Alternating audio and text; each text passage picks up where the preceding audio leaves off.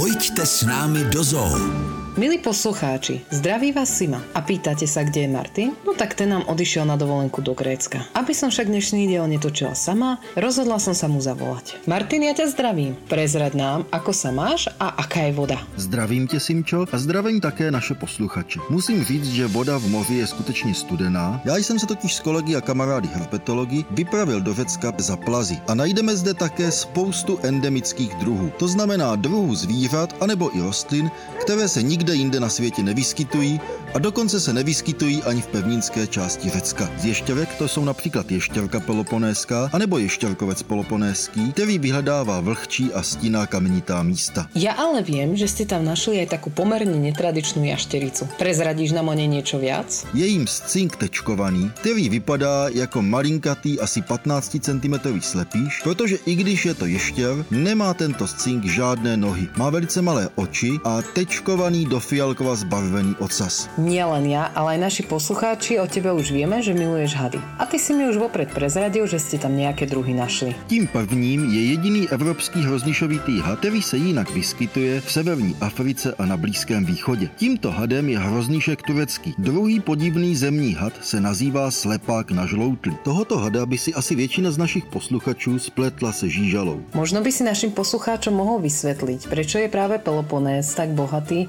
na různé druhy plazov a dalších druhů zvířat. Je to zejména tím, že jde o nejjižnější cíp pevninského Řecka a také balkánského poloostrova. Navíc má celý poloostrov nesmírně členité pobřeží a několik horských pásem. Celý poloostrov je pak tvořen zejména vápenci, jejichž jednotlivé obrovské bloky jsou rozsekány a rozemlety vodou na jednotlivá hluboká údolí, strže a kaňony. Ve vápencích se také nachází spousty jeskyní a v nich nebo jejich ústí se nachází spousta dalších zajímavých zvířat. Ale určitě jsi tam viděl aj něco jiné zajímavé okrem zvířat. Já jsem návštěvu Peloponésu zaměřil ještě na jednu svoji libůstku, a to na fotografování terestrických zemních evropských orchidejí. Právě na Peloponésu se nachází několik desítek druhů tořičů, což jsou orchideje, které svým květem připomínají různé včely, parazitické vosy a buď se snaží nalákat samce těchto druhů hmyzů na to, aby je chtěli jako samičky oplodnit, anebo svými květy napodobují samce těchto včel a dalších druhů hmyzu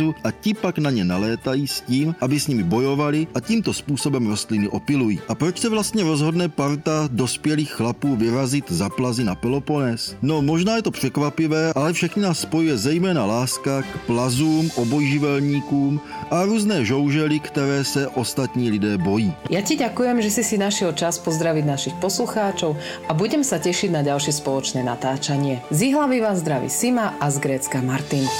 Pojďte s námi do zoo každou neděli po jedenácté hodině. Český rozhlas Vysočina. Žijeme tu s vámi.